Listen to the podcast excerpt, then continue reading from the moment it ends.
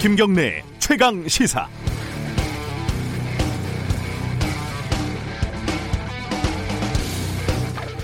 (10년) 전 한명숙 전 총리 사건이 다시 수면 위에 올라왔습니다. 김태년 민주당 원내대표 등 지도부와 추미애 법무부 장관이 진실을 밝혀야 한다, 재조사를 해야 한다는 취지의 목소리를 냈습니다. 미래통합당에서는 확정 판결을 뒤집으려고 하는 것이냐, 법치주의를 위협하는 거대 여당에 오만합니다. 이렇게 비판을 했었고요. 어, 이 사건을 직접 취재하고 있는 기자로서 정치권의 논쟁을 보면서 두 가지 정도 생각이 들었습니다. 하나는 한명숙 전 총리가 돈을 받았냐 안 받았냐의 문제와 검찰의 수사 과정에 대한 평가는 분리할 필요가 있다는 겁니다. 한 전 총리가 무죄든 유죄든 검찰의 수사 과정에서 불법적인 강압, 회유, 공작의 의혹이 있었다면 그건 그 나름대로 진상이 밝혀져야 합니다. 우리가 살고 있는 민주주의 문명사회는 검사든 경찰이든 그 누구든 범죄자를 잡는다는 명분으로 또 다른 범죄를 저지르는 것을 용납하지 않습니다. 두 번째는 대법원 확정 판결도 무결점의 진리가 될 수는 없다는 점입니다. 사법 질서는 사회를 유지하는 중요한 약속이지만 그 사법 질서도 당연히 반성과 성찰의 대상이 돼야 합니다. 사법농단 사태에서 확인했듯이 재판에 재판이 거래의 대상으로 여겨졌던 사례가 분명히 있고 한명숙 전 총리 사건도 그 의혹에 포함돼 있습니다. 수많은 재심 사건도 여전히 엄연히 존재합니다. 어, 지금 상황을 보면요. 첫 번째 문제, 검찰의 수사 과정에 문제가 있다는 주장과 의혹은 뚜렷합니다. 하지만 두 번째 문제, 대법원 판결을 바꿀 증거는 아직 없습니다. 첫 번째와 두 번째는 분리돼 있지만 또 연결돼 있습니다. 수사 과정에서 문제가 확인된다면 법적인 재평가가 다시 필요하게 될 수도 있는 거겠죠. 지금 한명숙 전 총리가 무죄냐 유죄냐를 놓고 싸우는 건 소모적입니다. 이미 제기된 의혹, 수사 과정에서의 문제점을 확인하는 것이 더 중요합니다. 5월 22일 금요일 김경래 최강 시사 시작합니다.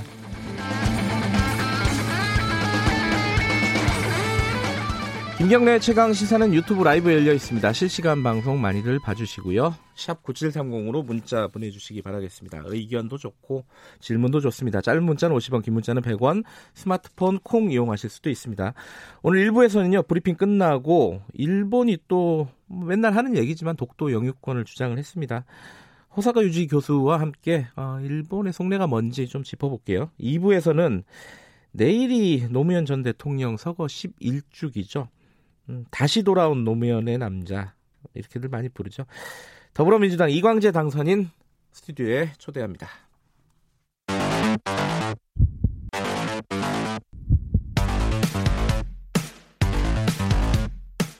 오늘 아침 가장 뜨거운 뉴스 뉴스 unboxing 네, 택배 박스를 뜯는 두근두근한 마음으로 매일매일 준비합니다. 뉴스 unboxing 고발 뉴스 민동기 기자 나와 있습니다. 안녕하세요. 안녕하십니까.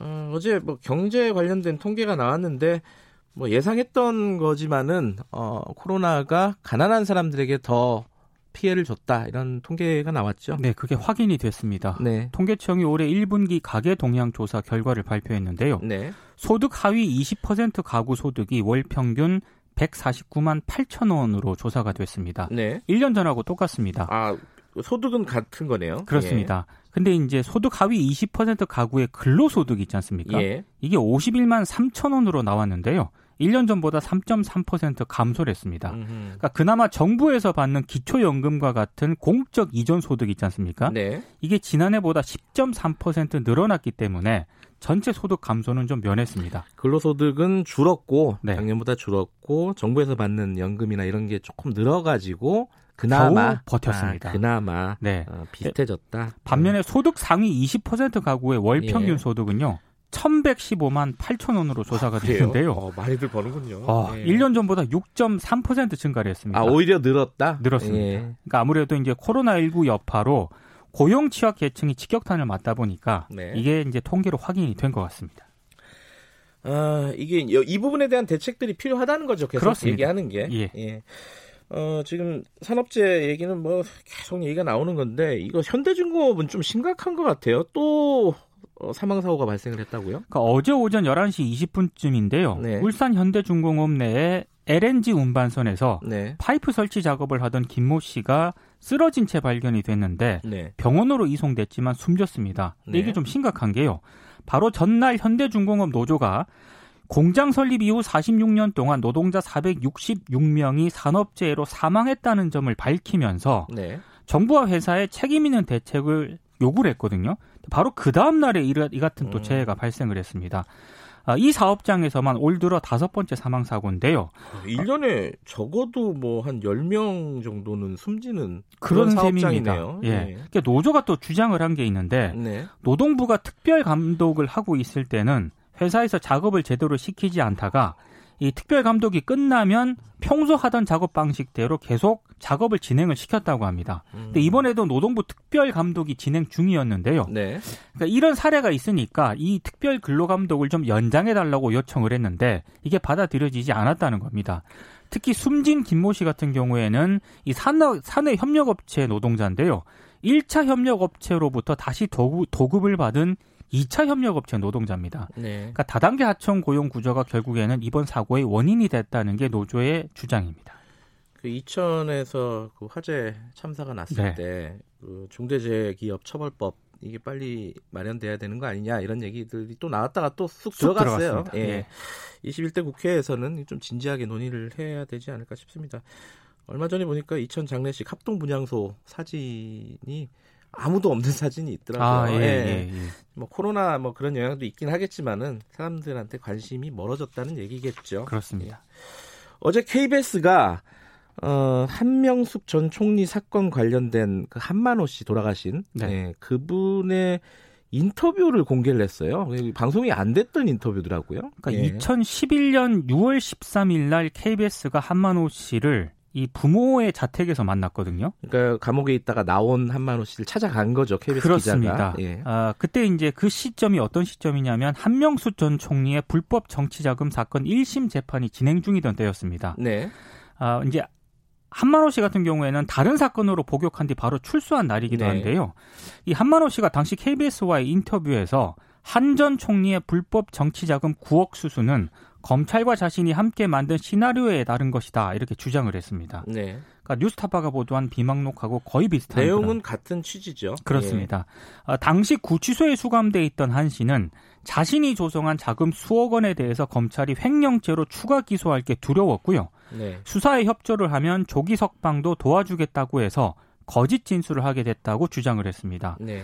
어, KBS가 어제 이 내용을 보도를 하면서 왜 2011년도에 이 내용을 보도하지 않았는가 이, 이 부분도 점검을 했는데 당시 그 공판 과정에서 한만호 씨가 비슷한 취지의 말을 했고 네. 이게 언론에 보도가 돼서 인터뷰 내용이 새롭지 않아서였던 것으로 확인이 됐지만 지금 KBS의 판단은 이 내용은 보도를 했어야 했다고 맞다. 네. 이런 입장을 밝혔습니다. 이게 그때 당시 시점, 지금도 마찬가지인데 그때 시점으로 봐도 어, 이른바 단독 인터뷰였던 거예요. 아, 그렇죠. 예, 처음으로 한만호라는 사람을 왜냐하면 감옥에 있었기 때문에 그렇습니다. 아무도 인터뷰를 못 하던 상황에서 KBS가 처음으로 인터뷰를 한 건데 네. 그거를 보도를 아예 안 해버렸다. 뭐 네. 비중을 어떻게 가는가는 또 판단의 문제이겠지만 그거는 그때 당시의 판단이 뭐랄까 너무 소극적이지 않았나라는 네. 생각이 듭니다. 어쨌든 KBS는 지금 생각해 보니 보도를 했어야 한다 이렇게 판단을 했고 지금이라도 공개한다 이런 취지였죠. 앞으로 추가 취재를 하겠다는 음. 입장도 밝혔습니다. 이번 KBS 보도에서는 조금 저는 어 뭐랄까 다른 내용이 하나 들어가 있던데 수사관의 얘기가 있어요. 그죠? 네, 네. 수사관이 네. 당시에 검찰 수사관이죠. 그 한만호 씨를 일대일 마크를 했다. 24시간. 그렇죠. 네. 아, 그 부분이 좀 특이하더라고요. 그럼 증인을 그런 식으로 관리를 다 하는 건 아닐 거 아닙니까? 그죠? 아, 검찰이 당연히. 그만큼 한만호 씨에 대해서 공을 들였다는 그런 음, 얘기인 것 같습니다. 네. 어, 정의연 상황 관련해 가지고 서울에도 이제 쉼터가 있지 않습니까? 위안부 네. 피해자 할머님들이 이제 거주하는 지금은 한 분만 계시다고 하는데 네. 거기를 압수수색을 했습니다 검찰이. 그러니까 원래는 그 건강이 좋지 않기 때문에 검찰 수사에 필요한 자료를 정의연이 이미 제출하겠다 이런 음. 입장을 밝혔는데도 검찰이 압수수색 영장을 집행을 했다 네. 이런 얘기거든요. 그러니까 검찰 얘기는 이렇습니다. 애초 쉼터는 압수수색 집행 대상이 아니었는데 네. 일부 관련 자료가 쉼터에 보관되어 있다는 사실이 확인이 됐기 때문에 추가 압수수색을 한 것이다 이런 입장을 밝혔거든요. 네. 어 근데 이제 정의연이 어제 유감 표명을 하면서 검찰의 이틀에 걸친 압수수색으로 지난 15일 추진하겠다고 밝혔던 외부 회계 감사 절차는 밟을 수 없게 됐다 이런 아, 입장을 자료를 밝혔습니다. 가져가 버렸으니까 다 가져가 버렸기 예. 때문에 그러니까 검찰로 이제 사건이 사건이 완전히 넘어간 것 같습니다. 네. 그리고 어제 김영춘 민주당 의원이 윤미향 당선자 사퇴를 주장을 했고요. 네. 심상정 정의당 대표도 민주당의 책임 있는 조처를 요구를 했습니다. 네. 점차 이제 사퇴 요구가 좀 불거지는 것 같습니다. 예, 어, 이 기로녹 할머니 혼자 사, 거주하고 있다는 거 아닙니까 여기 그 쉼터에? 그렇습니다. 김복동 할머니가 돌아가시고 원래 네. 두 분이 계셨는데 기로녹 할머니도 건강이 되게 안 좋으세요. 안 좋으십니다. 예, 예. 그렇게 많이 알려져 있는데 어쨌든 검찰은 수사를 좀 빨리 신속하게 진행하겠다는 의지를 갖고 있나 봐요. 그죠? 어, 이, 음. 이 정도 그 압수수색을 했으면은 그 의지가 이제 드러난 셈이죠. 알겠습니다. 예, 좀 지켜보도록 하죠. 자, 브리핑은 여기까지 듣죠.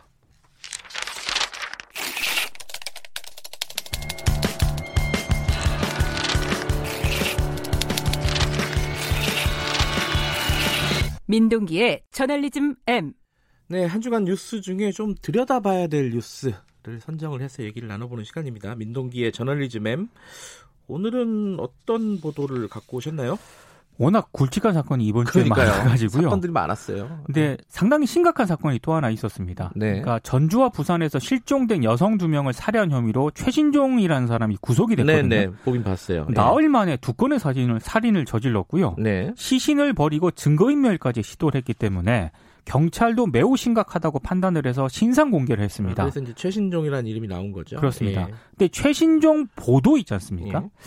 이 보도와 관련해서 그동안 범죄 보도에서 나타났던 문제점이 또 고스란히 반복이 됐습니다. 음. 제가 오늘 이걸 두 가지로 정리를 해봤습니다. 두 가지요? 그럼 첫 번째는 뭐죠? 오보 논란입니다. 오보가 나왔나요? 오보가 이제 경찰로부터 오보다라고 지금 지적이 됐는데요. 아, 경찰이? 네. 어. 최신종이 범행 이전에 1000명이 넘는 여성과 랜덤 채팅을 했다고 일부 언론이 보도를 했거든요. 1000명 그러니까 가운데 130명의 행적이 묘연하다. 이또 이런 취지로 보도를 했습니다. 이거는 아 이게 제목만 봐서는 한 100명 죽인 걸로 이런 식으로 아 이거 굉장히 있는 거죠. 내용만 예. 보면 심각한데요. 예. 어, 이러다 보니까 경찰이 이거 사실과 다르다 하면서 부인을 아니다, 했습니다. 아니다, 이거 아니다. 그죠? 네. 그러니까 예. 1년간 최신종의 통화 내역을 확보를 해서 이제 분석을 하고 있는데요. 경찰에 따르면 최신종이 지난 1년간 1148명하고 48명하고 연락을 주고 받았는데 네. 이 가운데 대부분 신병에 이상이 없는 것으로 확인이 됐고 네. 나머지 44명에 대해서 지금 안전 유무를 확인하고 있다는 게 경찰이 밝힌 내용입니다. 그러니까 전화 통화 내역을 경찰이 분석을 해, 봤더니 한 1000명 넘었고 네. 그중에 상당 상당히 대부분이 지금 뭐 상관이 없고 별 이상 없습니다. 예. 그리고 예. 연락이 안 된 사람들 몇십 명 남았다 이건데 네. 랜덤 채팅으로 1000명 만났다 이렇게 써버리고 130명 행정이 묘연하다 그러면은 너, 이건 어, 심각한 사안이죠. 뭐 이거는 어, 역사적인 살인마가 되는 그런 거죠. 이게 좀 앞서가는 보도라고 볼 수 있겠네요. 그리고 최신종이라는 사람이 예. 최근까지 전주에서 배달 대행 업체를 운영을 했거든요. 아 그래요. 그러니까 뭐 여기 연락처에는 예. 불특정 다수 고객과 연락했을 가능성도 있습니다. 예. 그러니까 너무 이 모든 사람을 랜덤 채팅자로 보도를 한 것은 음. 상당히 좀 앞서가는 보도라고 하기에도 좀 민망한 예. 너무 좀 자극적인 보도라고 생각을 하는 게 좋을 것 같습니다. 예. 그 경찰이 한 천 명 확인했다 이 얘기 들었겠죠. 들었으니까 이런 제목이 나왔겠죠. 좀 나름 상상, 예. 상상력을 좀 발휘한 게 아닌가 싶습니다.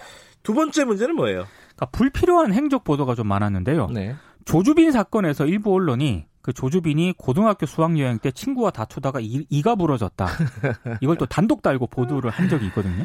자, 이뭐 범죄 보도의 전형이죠. 막안 좋은 방향으로. 이게 네. 한마디로 이제 투머치 정보, 불필요한 정보 아니겠습니까? 예. 근데 이번에도 똑같은 보도가 좀 나왔습니다.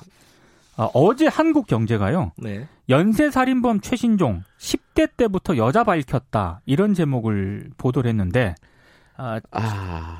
여자를 밝혔다는 겁니다. 이건 뭐죠? 내용이 뭐예요? 기사의 못했네. 근거가요. 예. 익명의 제보자와 지인들의 말을 소개를 했는데요. 네. 어릴 때부터 여자들을 유독 좋아했고 네. 동생들 보면 여자 소개시켜 달라고 하는 말이 다반사였다. 이런 내용입니다. 아...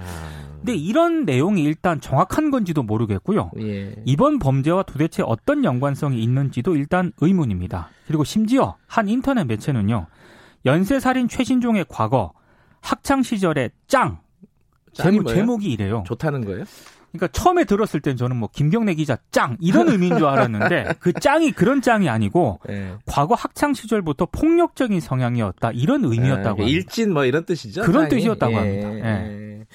아, 이 별 기사를 다 썼군요. 저는 보지도 못한 기사들인데 다. 네. 아. 또, 또 어떤 기사가 있어요? 그러니까 익명의 제보를 바탕으로 한 것이기 때문에 네. 사실 여부는 정확하게 판단이 안 되지 않습니까? 그렇죠. 근데 이 언론들이 어떤 내용을 좀 보고 이 기사를 썼냐면은요. 한 유튜브 채널의 일부 누리꾼들이 최신종이 학창 시절부터 잔혹한 모습을 보였다. 폭력 조직에 몸을 담은 적이 있다. 음. 이렇게 주장을 한 것을 한 유튜브 채널에서 이제 보도를 했거든요. 네. 방송을 한 겁니다. 이거를 이제 일부 언론들이 막 보도를 했는데 그 그러다 보니까 경찰이 또 이것마저 부인을 했습니다. 그러니까 최 씨가 학창 시절을 포함을 해서 뭐 법률 위반이라든가 아, 폭행 전과 같은 거 그런 예. 거 없다. 예. 그리고 범죄 단체에 조직하거나 가입하거나 활동한 혐의로 처벌받은 전력도 없다. 예. 또 이렇게 부인을 했거든요. 그러니까 범죄 심각성이 비춰봤을 때 일부 언론이 지나치게 이 사건을 흥미 위주로 좀 몰고 가고 있는 게 아닌가 이런 의심이 좀 듭니다. 그렇죠. 이게 어... 어릴 때부터 여자를 밝혔다 이런 식의 얘기는 갖다 붙이려면 뭐 얼마든지 갖다 붙일 수가 있어요. 그죠? 아니 근데 그런 얘기를 네. 한다 하더라도요. 익명의 제보자가 이걸 언론이 쓰는 문제는 또 다른 문제지 않습니까? 네. 뭐 모기 한 마리 죽이면 어릴 때부터 잔혹해 뭐 이런 그러니까요. 거죠. 예. 네. 이게 할 때마다 무슨 사건 날 때마다 이, 런 얘기 하는데 안 고쳐집니다. 근데 이게 가해자 신상 정보를 공개하는 거 있지 않습니까? 예. 이거는 저는 어느 정도 필요하다고 보거든요. 네. 근데 이제 그걸 판단하기까지의 과정에 있어서 네. 언론들이 얼마나 고민을 한 그런 흔적이 나와야 되는데 네. 지금 뭐 조주빈 사건 때도 그렇고요. 이번에 최신종 보도에서도 그 수위를 언론들이 잘 조절을 하고 있는가 음. 전혀 조절을 못 하고 있다라는 생각이 들고요. 네. 오히려 뭐 자극적이고 좀 이런 보도에 더 신경을 쓰는 게 아닌가 이런 생각이 좀 듭니다. 점수를 굳이 드리자면은 네. 한 D 정도 드릴 수 있을 것 같습니다. 어, 재수강해야 됩니다.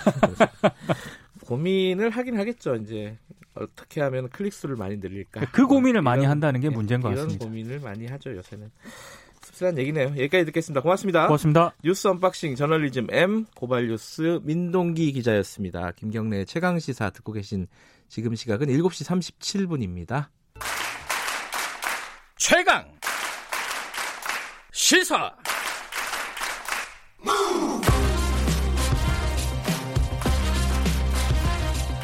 지금 여러분께서는 김경래 기자의 최강 시사를 듣고 계십니다. 네, 어, 이게 때 되면 밥 먹듯이 하는 얘기죠. 일본 정부가 올해도 어, 독도는 자기네 땅이라고 어, 외무성이 발간하는 공식 문서에서 반복을 했습니다. 불법 점거 중이다 이런 주장도 했고요. 어, 최근에 이제 정의연 사태 이런 것들을 보면 그것도 일본하고 좀 연결되는 얘기가 있죠. 아, 일본의 행보 어떻게 봐야 될지 세종대 호사카 유지 교수님 연결해 보겠습니다. 안녕하세요. 네, 안녕하십니까. 네. 뭐 말씀드렸지만 독도가 일본 땅이다라고 주장하는 거는 뭐 하던 얘기 계속 하고 있는 거 아니겠습니까? 그런데 불법 점거 중이다. 이건 언제부터 이런 과격한 표현을 썼나요? 어, 그 2018년부터 어. 또 그러니까 3년째 그 계속되고 있다 그렇게 어. 할 수가 있는데요. 예. 어 이것은 그 문재인 정권이 된 이후 예. 어, 그러니까 처음으로 나온 외교 전소가 일본 쪽에서는 2018년이었습니다. 네. 이게 그 3월에 나오니까요. 3월이나 네. 4월. 막 이번에는 그좀 어, 늦게 5월에 나왔지만 네. 어 그때 그 북한하고 그 한국의 관계가 좀 좋아지고 있었습니다. 네. 어, 그런 면에서 북한 쪽에서도 독도는 한국 기원처럼 주장하거든요. 네. 강하게. 에, 그러니까 좀 경계를 높였다라고도 볼 수가 있고요. 네. 네네. 그리고 또, 어, 아베 정권은 그, 2012년 12월부터 2차 아베 정권이 됐는데, 네. 그때 공약은 독도를 일본 연도로 확실하게 하겠다라는 말을 쭉 했어요. 음, 네. 그러니까 계속 뭔가 그, 그, 공약을 지킨다면 강화해 나가는 모습을 국민들에게 음. 보여야 하는 부분들이 좀 있습니다. 네. 네. 그, 지금 그 외교 청소 안에는 근데 조금 상반되는 얘기도 들어가 있어요. 한국은 또 중요한 나라다. 네. 이거는 뭐라고 해야 될까요? 그, 이, 이중적인 태도? 뭐 이렇게 봐야 되겠죠, 아무래도? 예, 그렇습니다. 아, 원래 그 박근혜 정권 때부터요. 네. 어, 한국에 대한 기존의 표현이 예, 좀 바뀌기 시작했습니다. 네. 막 바뀌었다라기보다 좀 나빠진 거죠. 네. 어, 2015년부터 어, 그 기본적 가치를 공유하는 나라다. 이, 이 말이 빠졌거든요. 네. 예, 그리고 또 전략적 이익을 공유한다. 이 말도 빠졌어요. 음흠. 그 박근혜 정권 때 한때 한국하고 일본이 그 위안부 문제를 사이에 들어서 상당히 관계가 나빴습니다. 네. 예. 근데 그 이후 그 어, 문재인 정권이 되어서는요. 중요한 이웃 나라 이것도 다 삭제해 버렸습니다. 네. 그것을 그 올해는 어 그 하나 네. 그러니까 세 가지 있는 기존의 표현 중에서 중요한 이웃 나라다. 네. 이것을 복귀시켰다고 어, 할 수가 있는데요. 네. 그 이유는 어, 이제 그 어, 막 특히 일본의 에, 막 우파 음. 아베 정권은 문재인 정권을 상당히 그 어, 뭐라 할까 어, 고르크로운 정권으로 간주하여서 네. 한국 안에서도 어, 다시 우파 정권이 탄생되는 것을 원했던 사실이 있습니다. 어. 그게 지난해 일본에서 많이 보도가 됐습니다. 어, 간, 경제적인 보복 수출 규제도 그런 식으로 하면 문재인 정권이 무너진다라고 생각했습니다. 음흠. 이런 이야기는 자민당의 간부들의 이야기로 굉장히 많이 나왔는데요. 네. 그러나 아, 그, 어, 또 조사를 해봤더니 한국은행에도 어, 지지율이 굉장히 높다라는 것을 알게 된 거죠. 음, 네. 문재인 정권이 예. 아무리 네. 일본에서 공격을 해도 예. 어, 문재인 정권에 콘크리트 지지층이 있다라는 음. 것을 알게 된 그 아베 정권으로서는 더 이상 그 문, 문재인 정권이 뭐 무너진다라든가 그것은 좀 생각하기 어렵다라는 음. 면에서 어 약간의 에, 그 유화적인 제스처를 보기 음. 시작한 것이 에, 그 한국은 중요한 이웃나라라는 음. 표현으로 나타났다고 볼 수가 있는 것입니다. 그러면 아베 정부가 처음 그러니까 문재인 정부 처음 들어오고 아베 정부가 공격적인 좀 적대적인 어떤 발언과 이런 정책들을 펴는 게 지금은 조금 상대적으로는 그래도 나아졌다 유화적이다 이렇게 판단할 수도 있는 건가요?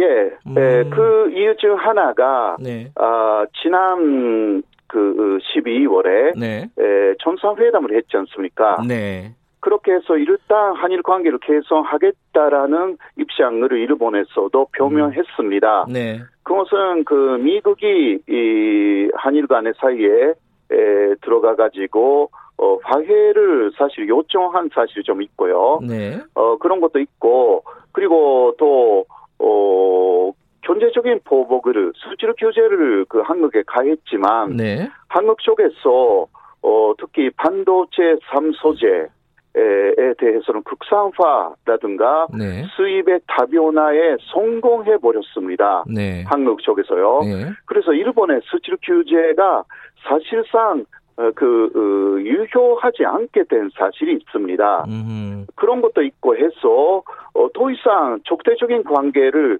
어, 계속 한 일본 쪽에서도 유지한다면 오히려 수출 부분에서 일본의 네. 수출적인 면에서 또 손해가 어, 상당히 늘어나는 음, 그러한 상황이 있습니다. 어, 그런 것으로도 어, 좀 유화적인 제스처를 보이기 시작했다고 할 수가 있는 것입니다. 근데 이게 좀 어, 지역적인 얘기긴 한데 그 일본 고노다로 방위상 있잖아요. 네네. 그 사람의 집무실이 공개가 됐는데 거기 한반도 지도가 걸려 있다는 거예요. 이거는 아, 네. 원래 걸어놔요? 이거 좀 약간 섬뜩한 느낌도 있고 이거 뭐 어떻게 봐야 됩니까 이거?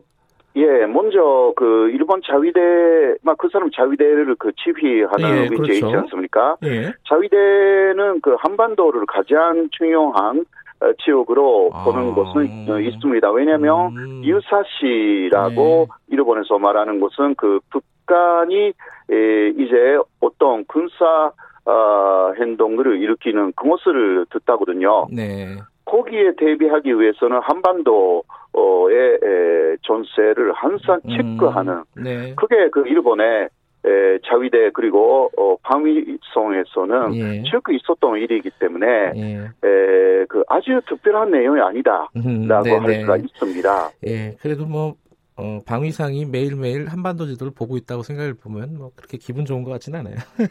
네, 맞습니다. 네. 그 지금 아까 말씀하셨는데 수출 규제 조치가 7월이면 1년 됩니다. 음, 네. 이게 이제 사실 우리 정부는 계속 일본한테 지금 입장이 뭐냐 이거 뭐 다시 어떻게 재 논의할 수 있는 길을 좀 만들어야 되는 거 아니냐 이런 식으로 얘기를 하고 있잖아요. 일본은 여기 대답 안 하고 있죠 아직. 예, 그 그곳을 그 한국 쪽의 요구를 그 받아들인다면 네. 사실상 그 지난 7월에 네. 한국의 수출 규제를 한 부분이 네. 일본의 잘못이었다라는 네. 것이 사실상 그것을 인정하는 셈이 되거든요. 아하. 어 그러니까 아, 사실상의 이것은 어, 일본 내에 여론의 문제가 좀 있습니다. 아하. 그것을 위식하면서 일본이 잘못이 아니었고 예. 그러나 아그 원래대로 예. 어 복귀시키는 키를 예. 그 아마도 모색하고 있다. 음. 그렇게 볼 수가 있는 상황입니다. 아, 그런 길을 모색하고 있다? 그건 어떤 움직임을 보시고 말씀하시는 거죠? 아, 수출 규제를 완화시키거나 완전히 초래하는 어, 곳으로 앞으로 어, 갈 것으로 생각됩니다. 음흠. 네, 그러나 자존심이 걸려 있고요. 네. 일본 쪽에 예. 네, 이 문제가 슬기롭게 좀 해결된다면 네. 어, 원래로 복귀 이, 이 되는 방향으로 갈 것이 아닌가. 아. 어, 지금 그 코로나 때문에 네. 일본이 상당히 어려운 상황이거든요. 예. 아직은 한국보다 훨씬 어렵거든요. 네. 그러니까 거기에 더 한국하고의 그 외교 어적인 갈등이 더 음. 증폭되면요. 네. 어 지금은 한일 관계에서 일본이 상당히 불리하게 됩니다. 음. 어, 아베 정권의 지도력 문제가 되기도 합니다. 네. 그렇기 때문에 일본으로서는 한국과의 관계도 어, 개선하고 싶다라는 손내는 있는 것으로 보입니다. 음. 근데 코로나 사태가 지금 어 일본도 심각하다고 말씀하셨는데 그것 때문이 이제 뭐 아베 정부에 대한 어떤 비판 여론들이 한국에는 되게 많이 들려요. 근데 일본에서는 실제로 분위기가 어떻습니까? 아베 정부에 대한 평가나 이런 아, 것들이? 어, 그, 계속 지지율이 먼저 떨어지고 있고요. 예. 어, 지난주에 그, 그 여론, 여론조사에서는 그 30%대가 됐거든요. 네. 다시. 어, 그래서 자꾸 또 한국하고 그런 부분을 비교하는 기사가 나옵니다. 음. 문재인 에, 정권은 60% 이상의 지지율인데 네. 에, 아베는 30%다라든가 음. 지금 그 일본 내에서도 아, 그런 어, 기사가 나온다. 예, 예. 나, 나옵니다. 예. 어, 그리고 또 아베 정권이면 앞으로 일본은 특히 자민당 내 이야기인데요. 네. 어, 이거는 다음 선거에서 이길 수가 없기 때문에 촌리를 바꿔야 된다. 음. 어, 이러한 이야기도 나오기 시작하고 있습니다. 예. 지금 일본 코로나 사태는 어때? 우리는 좀 그래도 진정된 여기저기서 어, 이제 확진자들이 나오긴 하지만 좀 진정돼 있는 상황이지 않습니까? 학교도 개학하고. 네네. 일본은 어때요, 요즘?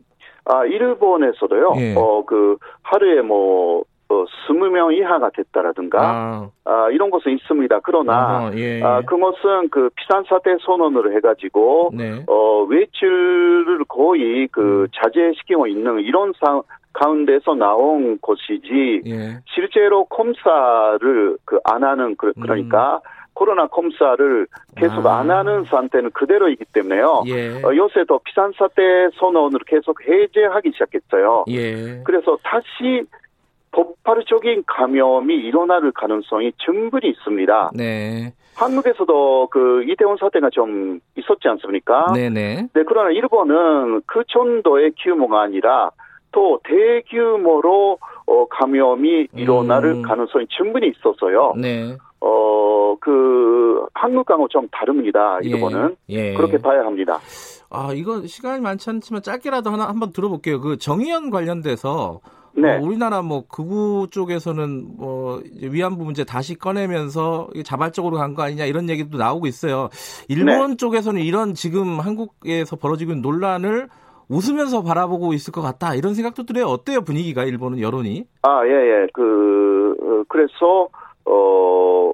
어, 먼저 이 문제가 일어나고 네. 그 금방 일본에서 아주 상세한 기사가 나왔습니다. 아하, 예. 예, 저는 놀랐어요. 예. 그리고 그 아주 옛날의 이야기로부터 시작돼가지고 네. 어 정 의원 그 앞에 있었던 그 존대적 예. 예, 예. 예. 이거 이 단체가 한일 관계를 나쁘게 만드는 잠본인이다라고 아. 해서 어 상당히 공격적으로 어, 음. 그리고 윤미향 대표를 공격하는 음. 그러한 기사들 계속 쏟아지고 있습니다. 음. 아, 일본은 그러니까 이 한국 내의 그 갈등을 굉장히 어떤 면에서는 그 어, 희망 쪽이다 아, 그런 식으로 보고 있는 거죠. 참 일본과의 관계는 어려운 것 같습니다. 오늘 여기까지만 드릴게요. 고맙습니다. 네네, 고맙습니다. 예, 세종대 호사카 유지 교수님과 일본 관련된 얘기 좀 나눠봤습니다. 김경래 최강사 1분 여기까지 하죠. 잠시 후 2부에서는요, 아까 잠깐 말씀드렸죠. 노무현 전 대통령 서거 11주기입니다. 어, 좌이정 우광재, 이 말 이제 기억하시죠?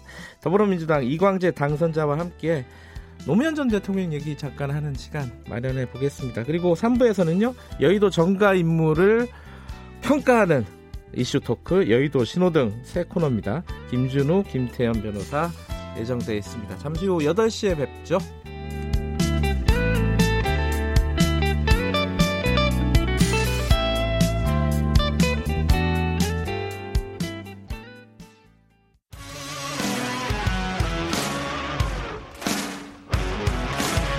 뉴스타파 기자 김경래 최강 시사. 네, 5월 23일 어, 내일이죠. 노무현 전 대통령 기일입니다. 11년. 와, 세월이 빠르네요. 10년이 넘었어요, 벌써. 어, 전직 대통령으로서는 처음으로 고향에 돌아가서 보통 시민으로 살기 시작한 2008년. 그리고 그때도 이제 사람들이 봉화마을 많이 찾았었죠. 근데 이제 2009년 서거를 한 이후에도 해마다 많은 사람들이 어, 봉화마을을 찾고 있습니다. 꼭 기일이 아니더라도. 노 대통령, 노 전 대통령을 계속해서 기억하는 이유들이 있겠죠. 오늘은 어, 노 대통령과 정치적인 어, 여정을 같이 하셨던 분입니다. 그리고 이번에 당선인으로 또 여의도에 새롭게 또 오셨고요. 어, 더불어민주당 이광재 당선인과 함께 얘기 좀 나눠보겠습니다. 스튜디오에 모셨습니다. 안녕하세요. 네, 안녕하세요. 네. 네. 한 시작하기 전에 제가 여쭤보니까 10년 만이라고 하셨죠, 여의도가? 그렇습니다. 네. 감회가 어떠세요? 이건 뭐 많이들 질문을 하셨을 텐데. 한편으로는 네. 말할 수 있는 자유, 일할 수 있는 기회가 10년 만에 와서 기쁘고요. 음, 네. 또 한편으로는 코로나 때 선거 운동할 때 보니까 너무 앞으로 경제가 어려워질 것 같아서 음. 마음이 무겁습니다. 예. 역시 정치인이시군요. 이렇게 경제 상황도 걱정하시고 오늘은 뭐 당선인으로서 뭐 그런 것도 좀 여쭤보겠지만은 주로 좀 노무현 전 대통령 얘기를 네, 네, 네. 같이 좀 하고 싶어가지고 저희들이 모셨습니다. 네. 어, 이제 해마다 물론 이제 뭐 수감 생활하고 이럴 때는 뭐 불가능했겠지만은 그래도 이렇게 음. 기일이나 이럴 때는 해마다 가시죠. 내일도 가실 거고. 아 그렇습니다. 예, 예 가고 또 어, 매년 이제 우리 여사님과 함께 여행도 하고. 아, 그래요? 그렇죠. 네. 어, 진짜 친하시구나. 그죠? 예. 뗄래야, 인생에서 뗄래야 뗄 수가 없죠. 그러니까 정치적으로 보좌관 생활을 노무현 전 대통령 밑에서 시작을 한 거죠. 그렇습니다. 이광재 의원께서는. 어. 23살에 시작했죠. 그때가 23이었어요? 네.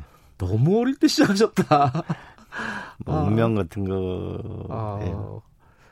잘 맞았어요? 또 젊은 시절 어린 시절에 글쎄요, 보면은 그때 예. 코리아나 호텔에서 제가 23살이었고 그분이 처음 국회의원 당선될 때가 42살이셨거든요. 나이 차이도 꽤 있었네요. 근데 예. 그때 저를 면담하시고 나서 예. 어, 대통령께서 나는 정치를 잘 모른다. 나를 역사 발전의 도구에 써달라. 그러면서 저 23살짜리한테 비서실 구성의 전권을 줬어요. 그때 어, 제 그때 어. 그 제 친구가 그때도 운전했는데 지금도 봉화원에서 운전하고 있거든요. 그래요. 그러니까 알 수 없는 운명 같은 만남 그런 것 같아요. 아니 근데 그 두 분 다 궁금하긴 해요. 그러니까 어 노무현 전 대통령은 그렇게 뭐 성인이긴 하지만 상대적으로 어린 나이잖아요. 스물셋, 넷이 정도 네. 뭐 뭐가 그렇게 마음에 들었을까? 이것도 궁금하고. 저도 아직 모르겠어요. 모르겠어요. 예. 그래도 계속 생활하시면서 물어봤을 거 아닙니까? 술 한잔 음. 하시면서도. 음, 그러니까 노 대통령 같은 경우하고 저하고 네. 음, 비교적 잘 맞았던 것 같아요. 음. 그러니까 오랫동안 있었겠죠. 음. 그러니까 저 같은 경우에는 좀 생각을 많이 하고 네. 이제 계획 세우는 거를 좀 좋아하는 편이고요. 아 이광재 당선인께서는 네. 예. 그리고 이제 노 대통령과 함께 이제 토론을 많이 하거든요. 무슨 음. 일에 대해서 그랬던 네. 부분이 서로 에너지가 서로 좋았던 것 같아요. 음. 사람이 좀 궁합이 맞는 사람이 있죠. 아무래도 그죠. 노 대통령 처음 봤을 때 인상이 어땠습니까? 그날 그 코리아나 호텔에서 면접 볼 때 처음 네, 본 거였어요, 실제로는? 네네. 아, 그 이전에 87년도에 잠깐 뵌 적이 있었고. 그건 뭐 스치듯이 봤을 거 예, 아닙니까, 예. 그죠? 여기 처음 뵀었는데, 예. 그때 잠바 입고 나오셨는데, 아주 소탈한, 저도 처음에 국회의원 하니까 뭔가 번쩍번쩍한 이 금배지를 내고 오실 줄 예. 알았는데, 굉장히 소박한, 아, 소박하신 분이구나라고 했는데, 나중에 너무 솔직하게 저한테 음. 젊은 저한테. 음. 근데 말이 그렇지 그 국회의원 당선자가 한 아들만한 나이벌에 그러네요. 그 나는 정치를 잘 모르는데 역사 발전에 도구로 써달라 비서실 구성에 전권을 준다는 게 네. 정말 저로 봐선 영광이죠. 어 뭐 이 수없이 많은 어떤 뭐 인터뷰도 그렇고 뭐 사, 사적으로 만나는 분들도 그런 얘기 많이 여쭤볼 텐데 노 대통령하고 정치적 여정을 쭉 같이 걸어가면서 네. 가장 기억에 남는 순간이라고 할까요? 뭐 기뻤던 순간, 뭐 슬펐던 순간 여러 가지가 있겠지만 기억에 네. 남는 순간이 어떤 거예요? 기억에 남는 순간이라고 하면은 네. 역시 청문회 때가 가장 88년이요? 기억에 남죠. 50 청문회? 네. 야. 그때 그 이제 저희가 준비를 서류 준비를 굉장히 많이 했거든요. 네. 근데 그러면 저한테 이제 1대1로 물어보시는 거예요. 그럼 계속 이제 적으시다가 네. 그걸 전지로 크게 적었다가 그걸 이제 계속 보시다가 나중에 A4 용지 한 장으로 정리해서 그거 청문회를 하는 거 보고서 아, 한 장만 들고 들어가는 거예요? 네, 들고 들어갈 때는 전 옆에 있는데 그러면서 굉장히 놀란 적이 있었고요. 네. 또 기뻤고 음. 그다음에 대통령 당선되시고 나서 이제 저하고 청와대 안을 산책하는데 청와대 안에 이 표지석으로 천하 제일 복지라고 써 있어요. 아 그래요? 네, 그러니까 대통령 그러께서 천하 배 천하 제일 복지 좋아하네. 대통령한테는 자기한테는 복지일지 모르겠지만 국민이 잘 살아야 복지지 뭐. 그러니까 이게 대통령이라는 자리 자체의 음. 권력을 별로 탑하지 않고 예. 뭔가 헌신하려고 하는 그런 면이 참 인상적이었고 예. 어, 마지막 뭐 그 어려운 길을 선택했을 때는 계속 떨어지는 길을 선택했을 때는 예. 정말 마음 아픈 시간 많았죠. 네. 뭐 바보 노무현 타이틀 붙을 때 말씀하시는 거죠. 그렇죠. 부산에서 그렇죠. 출마하고 시장에서 네. 출마하고 떨어지고 음. 그때는 사실 뭐 가장 힘든 사람이 당시에 또 본인이겠지만은 네. 노무현 전 대통령 본인이겠지만 주변의 보좌진들도 이 사람이 할 짓이 아니잖아요. 계속 뭐 선거에서 음. 서너 번씩 떨어진다는 음. 게 우리 아버지가 그러더라고요. 네. 너 노무현 국회의원 계속 쫓아다니면 너 굶어 죽는다. 그렇게 얘기한 적이 있었는데요. 네. 그때 이제 노 대통령은 당시에 여론조사에는 선거제는 이기고 또 막상 개표하면 지고 그랬거든요. 그때도 shy 보수 이런 게 많았군요. 네. 근데 그때 이제 이런 표현을 쓰셨는데 대붕반풍 생어 역수 큰큰 새는 네. 바람을 거슬러 날고 음. 살아있는 물고기는 물고 물을 헤엄쳐 음. 거꾸로 간다 이런 거고 네. 어쨌든 시대의 거대한 이 역풍을 딛고 일어서겠다는 그런 기계도 있었죠. 음. 그리고 또 한편으로는 지고 나서는 야 농부가 밭을 탓할 수 있겠냐? 라는 또 이런 말씀을 하셔가지고 또 바보 노무현이라는 말씀도 들었는데 네. 어쨌든 그 뭐라 그럴까 이 시지프스 신화에 나오는 이 프로메테우스라고 뭐 그러니까 인간에게 불을 훔쳐다 주고 나서 계속 독수리한테 심장을 쪼이는 옆에서 음. 보는 저로 봐서는 네. 그러니까 도전하는 그 모습이 너무 안타깝기도 하고 또 위대하기도 하고 아름답기도 하고 뭐 그런 복잡한 시간이었습니다. 음, 그때만 해도 저분이 그러니까 내가 보좌하고 있는 저 정치인이 음. 대통령이 될 거라고 생각 못했겠죠.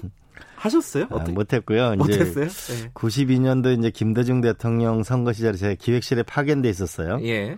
근데 그때 이제 저녁 늦게 호남에서 막 전화가 오는 거예요. 보니까 네. 김영삼 후보가 영남에서 아주 몰표를 받는 거죠. 음. 그러니까 호남에서 전화가 와서 막 우는 거예요, 호남 분들이. 무슨 선거 이런 선거가 다 있냐. 네. 애를 많이 낳는 수밖에 없다고. 저 그 굉장히 충격을 받았어요. 네. 그래서 그때 노무현 대통령하고 많이 말씀 그, 그 많은 이야기를 했는데 그때 제가 92년도 연말에 결심한 게 아, 이 나라가 이래서는 안 되겠다. 네. 그래서 노무현 대통령을 낙선한 국회의원을 대통령을 만들어야 되겠다. 오. 어. 이렇게 이제 우리 가족들하고 밥 먹을 때 얘기하니까 다들 그만 얘기하고 밥 먹읍시다. 이제 그때 이제 93년도에 네. 이제 이제 최연소 최고위원회 도전을 하고 네. 그런 마음의 준비와 또 지방자치 실무연구소를 만들어서 전국 조직을 준비는 했는데 네. 정자인 대통령에게 최종 결심은 2000년에 양평 수련을 해서 결심하신 거죠. 음. 근데 일찌감치 마음을 먹고 준비한 거는 맞죠. 음, 그렇군요. 음. 저도 그게 기억이 나요. 90년대 중반에 음. 그때 MBC 프로그램에서 음. 그새 정치인, 새 세대 정치인 이런 그 몇 명을 뽑아가지고 네, 인터뷰하는 네네. 코너가 있었는데 네. 노무현 대통령이 나왔어요. 네네. 네. 그래서 제가 그 TV를 이렇게 보면서 주위 사람들한테 그때 밥 먹으면서 봤거든요. 밤 시간이었는데 음. 저 사람 대통령 될 수도 있을 것 같다라는 음. 농반 진반을 했는데 다들 음. 비슷한 음. 반응이었어요. 밥 먹자. 맞아요. 다들 뭐 불가능하다고 생각했는데 예. 뭐 저는 뭐냐면 그분이 옆에서 봐서 또 너무 사랑해서 그런지 모르겠지만 될 것 같더라고요. 음. 예. 어, 그런데 그 저기 안타까운 선택을 했습니다. 노, 노무현 전 대통령이 음. 그때 당시에요. 어, 수감 중이셨죠? 예, 예. 박연차 어. 사건, 노, 노무현 대통령과 동일한 사건이었죠. 그죠. 네. 어, 박연차 게이트 수사가 한참 진행 중이고 그렇습니다. 이미 어, 이광재 당선인께서는 그때 당시에 수감 중이셨고. 그렇습니다. 그럼 소식을 어떻게 들으셨어요? 어, 이 굉장히 뭐냐면 노 대통령을 시시각각으로 너무 지나치게 압박한다는 그래서 굉장히 뭐랄까 조마조마한 마음으로 있었는데 음. 어, 잠시 그 좀 보자고 그래서 나가니까 어, 노 대통령이 서거하셨다는 소식을 전하더라고요. 면회 온 사람이요? 네. 아. 그래서 거기 안에 있는 공직자죠. 아 다른 네. 그 공무원이. 네. 네. 예. 그래서 정말 뭐라 그럴까 머릿 속이 하얗다 그럴까요? 그러면서 또 한편으로는 아 이게 너무 노 대통령을 궁지로 몰았거든요. 음. 참 너무 마음 아프더라고요. 뭐 이렇게 단어로 표현할 수 없는 상황. 근데 이제 그때 뭐 당장 달려갈 수도 없는 노릇이고요, 그죠? 그 안에 갇혀 있는 상황이었고 굉장히 답답하셨을 것 같아요. 뭔가를 해야 될 것 같다는 생각이 드셨을 텐데 너무 너무 죄송하다는 음. 생각이 많이 들었고요. 음. 음, 그리고 장례를 치르고 나서 그 이렇게 해서는 안 되겠다. 그래서 그 제가 강원도지사를 출마해서 반드시 내가 선거 승리해서 네. 이 부분을 우리가 극복해 나가야 되겠다 그런 생각을 하게 됐죠. 음, 그때 당시에 이제 뭐 검찰의 수사나 이런 것들이 좀 무리했다 이런 평가들은 있어 왔는데 거기에 대한 어떤 문제의식도 많이 있으시겠네요. 지금 이광재 당선인께서도. 음, 그 이제 노 대통령이 은퇴하시고 나서 처음에 이제 강원도로 네. 이제 휴가를 오셨어요. 네. 그 여름에. 그래서 많은 그 이야기가 있었는데 그때 이제 청와대 참모를 지냈던 한 분이 오셔가지고 이 광우병 이후로 굉장히 노 대통령 쪽으로 이 타겟이 오고 있는 것 같다. 음. 예, 조심해야 될 것 같다는 그런 말씀을 하셨고 얘기를 많이 나눴는데 참 마음 아픈 일이죠. 가슴 음. 아픈 일이고. 어, 노무현 대통령 돌아가신 지 이제 11년 됐고, 근데 여전히 많은 사람들이 무슨 얘기를 할 때, 그 얘기, 이건 당을 좀 가리지 않고 나오는 얘기인데요. 노무현 정신을 이어받겠다. 이런 네. 얘기 많이들 해요. 네 네. 근데 이게 좀 추상적이잖아요. 노무현 정신. 음. 어떤 게 노무현 정신이라고 보십니까? 글쎄, 저도 이제 봉화마을에도 지금도 많은 분들이 오르잖아요. 네. 하나는 아마 이 권위적이지 않고 인간의 얼굴을 한 음. 정치인의 그것을 좋아하는 거고요. 네. 그다음에 서민적인 모습도 좋아하는 거고. 음. 그다음에 두 번째로 이제 국가적 과제로 봐서는 노무현 대통령이 이제 동북아 균형자론을 내서 네. 그때 온갖 문매를 맞잖아요. 근데 상황을 보면 미국, 중국, 일본, 러시아의 살 길을 찾아야 되는 건 틀림없거든요. 네. 과제는 아직도 지속되고 있는 거고. 음. 두 번째로는 이 지역 균형 발전을 해야 된다 그래서 세종시로 이전하고 뭐 당시도 위헌 판결이 나고 굉장히 그랬지만 어쨌든 지금 세종시와 혁신도시는 만들어진 건데 음. 2.0을 기다리고 있는 거고 음. 당시 이제 정부 혁신이라는 걸 해서 노 대통령이 이제 이지원 시스템도 만들고 컴퓨터 시스템도 만들었는데 네. 역시 뭐냐면 이게 디지털 정부로 가야 되는 것도 지금의 과제고 아마 노 대통령이 제기했던 과제가 당시도 뜨거운 화제였지만 지금도 네. 진행형이라는 것이 계속 있기 때문에 네. 과제는 계속되고 있는 것. 그래서 음. 인간적으로 소탈한 모습과 음. 인간의 얼굴을 한 정치인의 그런 모습을 기다리는 거죠. 가면을 쓴 정치인이 아니고. 음. 그리고 또 한편으로는 시대적 과제는 지속되고 있는 것. 그 두 가지 음. 아닌가 싶은데요. 어, 그때가 이제 노무현 대통령 집권기가 2000년, 21세기 들어서 첫 대통령이잖아요, 사실은. 네. 그래서 많은 어떤 새로운 아젠다를 제기를 했는데 그렇습니다. 그쪽에 또 많은 것들을 이루지 못했어요, 사실. 그렇습니다. 그렇죠? 네. 그런 것들을 어, 이어받는다는 느낌? 음. 그렇습니다. 그 결국은 당시에 제기했던 과제가 낯선 화두인데 네. 그러나 시간이 지날수록 이것이 살아있는 우리들의 과제 속에 있기 때문에 더 노무현 대통령이 생각나고 어떤 이슈가 있을 때마다 당시의 영상을 많이 돌려보잖아요. 네. 한일 간의 문제가 있을 때 독도 연설을 보거나 음. 응? 미중 일러에 미국하고 중국하고 어떤 문제가 생겼을 때 당시 영향 그 보거든요. 그래서 오늘날 아직 당시에 노무현 대통령이 제기했던 그 문제와 과제들이 아직 현재 진행형이기 때문에 더 그런 음. 것 같습니다. 근데 얼마 전에 보니까 노무현 재단 유튜브 방송에서 음. 노무현 문재인 대통령은 태종이다. 음. 세종을 세종의 시대가 올 때가 됐다. 음. 이게 무슨 뜻이에요? 그냥 단순한 얘기인데 우리가 네.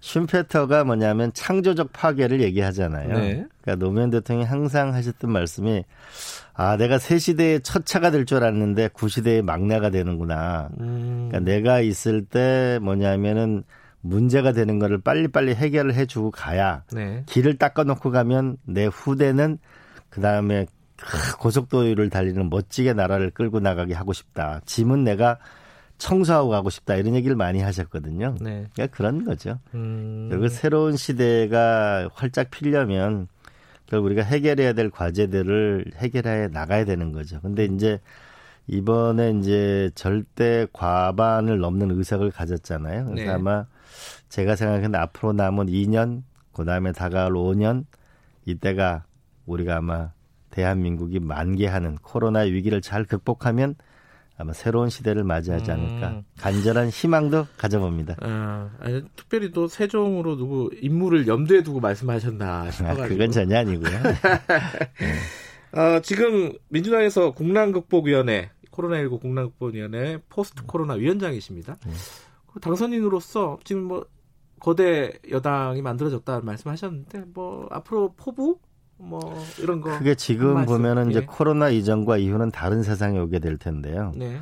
저는 이때 미국의 루즈벨트 대통령하고 한국의 김대중 대통령을 잘 생각해야 된다. 네. 뭐냐면은 하나는 미래를 위해서 과감한 투자를 하는 거고 하나는 네. 사회적 약자를 확실히 보호해서 함께 공동체를 지키는 건데요. 루즈벨트 대통령 같은 경우는 당시 최고의 선진 기술을 가져온 후보댐을 만들고 네. 그의 결과로 그 라스베가스랑이 탄생했거든요. 네. 김대중 대통령 같은 경우는 전자정부로 집중적인 노력을 해서 IT 버블이라는 말이 나왔지만 코스닥까지 연결돼서 IMF를 극복했거든요. 네. 이런 미래지향적인 투자. 그러니까 지금 이제 문재인 대통령이 하고 하시려고 하는 디지털 뉴딜과 그린 뉴딜 같은 미래를 향한 도전이 필요하고요. 네. 당시 로즈벨트 대통령은 사회적 약자를 위해서 사회보장법도 만들었고 네. 김대중 대통령께서는 우리가 의료보험을 통폐합해서 이번 코로나를 잘 넘길 수 있었잖아요. 음. 그럼 지금 앞으로 파산과 실직의 위험을 느끼는 많은 중소기업과 우리가 자영업자와 일반 셀러리맨을 위한 우리가 약자를 보호하는 프로그램 이 두 개가 함께 돼야 음. 아마 우리가 이거를 넘어가서 새로운 대한민국이 되지 않을까. 네. 거기에 노력하고 싶습니다. 알겠습니다. 이거 안 물어봤으면 큰일 날 뻔했네요. 내일 봉화마을 가시는 거죠? 네, 갑니다. 어, 지금 시간 다 됐는데 그 노무현 대통령이 이광재 정치인 이광재 혹은 뭐 자연인 이광재한테 어떤 의미인지 한 줄로 정리할 수 있습니까? 노무현은 나에게 무엇이다. 평소에 생각하시던 게 있어요? 저의 영원한 스승이자 또 친구이자 내 마음속에 영원한 대통령 노무현 대통령이죠. 알겠습니다. 네. 오늘 나와주셔서 감사합니다. 네, 고맙습니다. 아, 노무현 전 대통령의 평생 동지 더불어민주당 이광재 당선인이었습니다. 공정하고 깊이 있게 오늘 하루 이슈의 중심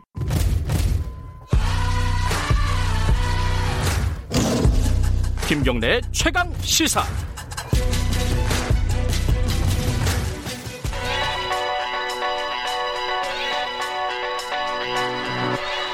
최강 시사 윤태곤의 눈. 네, 윤태곤의 눈 의자와 전략그룹 더모아의 윤태곤 정치분석실장 나와 계십니다. 안녕하세요. 네, 안녕하세요. 지금 이광재 당선인은 네. 21대 국회 들어오는 사람. 그렇죠. 네, 이제 나가는 사람 얘기를 하신다고요. 오늘? 그렇죠. 20대 네. 국회 임기가 이달 말까지지만은 사실 파장이죠. 예. 의원 회관도 방 다 비었어요. 새로 방 배정하고 그러느라고 음. 예전 같았으면은 이때 의원들이 외유 많이 나가거든요. 아 그렇겠네요. 근데 지금은 코로나 때문에 아. 안에 계시죠. 그래서 이제 뭐 등등 해서 좀 짚어 보면은 어제 문희상 국회의장이 고별 기자 간담회를 했어요. 네, 기사 많이 났더라고요. 예. 예. 정치 은퇴죠. 네. 이제 저도 참 잘 읽었어요. 그 뭐라고 말씀하셨는지 저도 네. 한 20년 전부터 봤기 때문에 제가 되게 어릴 때부터 음. 그러니까 기어이 이날이 오고야 말았다. 만감이 교차하지만 후회가 없는 삶이었다 이렇게 말을 하면서 자기 인생을 되돌아본 게 1965년 혈기 넘치던 대학 시절 한일 회담 반대 투쟁에 나섰던 시기를 떠올리면 55년의 세월 말하자면은 운동권 학생으로 시작했다 뭐 이런 거겠죠. 네. 80년 서울의 봄을 기점으로 하면 40년. 음. 87년 제2 서울의 봄에 첫 창당에 참여한 시절을 기점으로 하면 33년. 평생 정치의 길을 걸었다고 해도 과언이 아니었다 이러면서 가장 기뻤던 순간은 1979년 김대중 전 대통령을 처음 만났던 때 가장 슬펐던 순간은 2009년 노무현 전 대통령 서거 이제 날짜가 다가옵니다만은 네. 만남이 기쁘고 이별이 슬펐다 이거죠.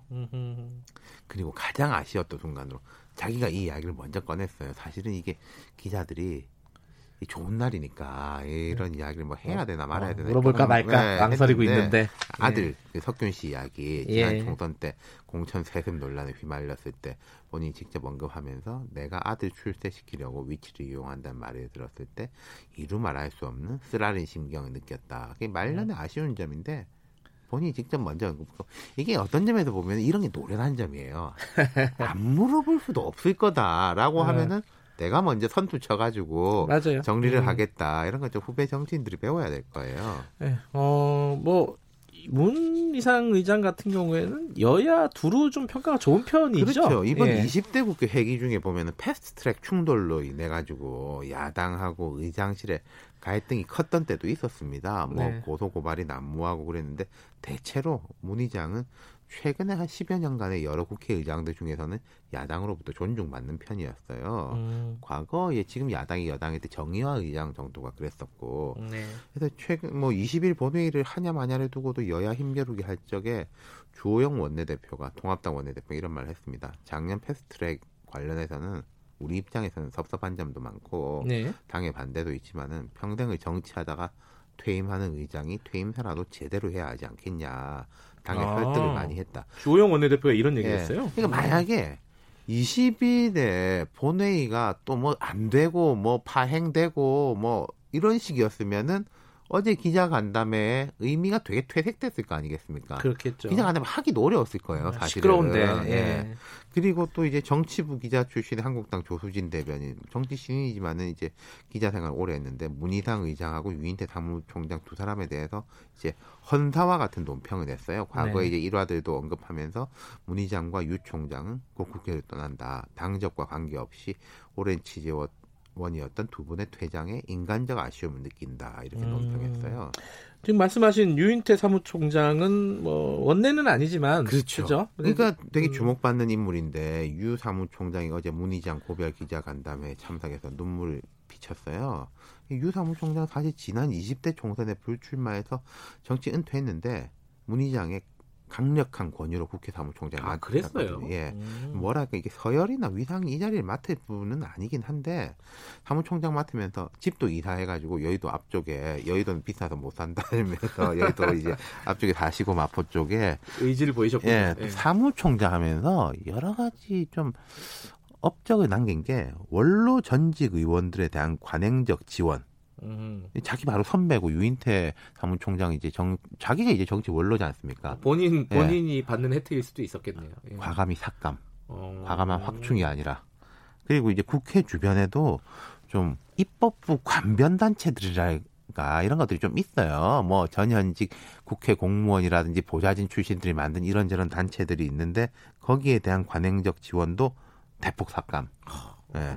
네. 그분들한테 이제 원성을 사기도 했는데 오히려 국회 직원들이나 특히 중하위직 직원들, 네. 국회 보좌진들한테는 칭송이 높았고 또 뭐 이제 와서 하는 이야기인데 여야 갈등이 깊을 때는 조금 비공식적으로 서로 서로 좀 양보하는 게 어떻겠냐라는 음. 이런 조언도 하고 중재도 좀 어, 있었군요. 그렇죠. 네. 예.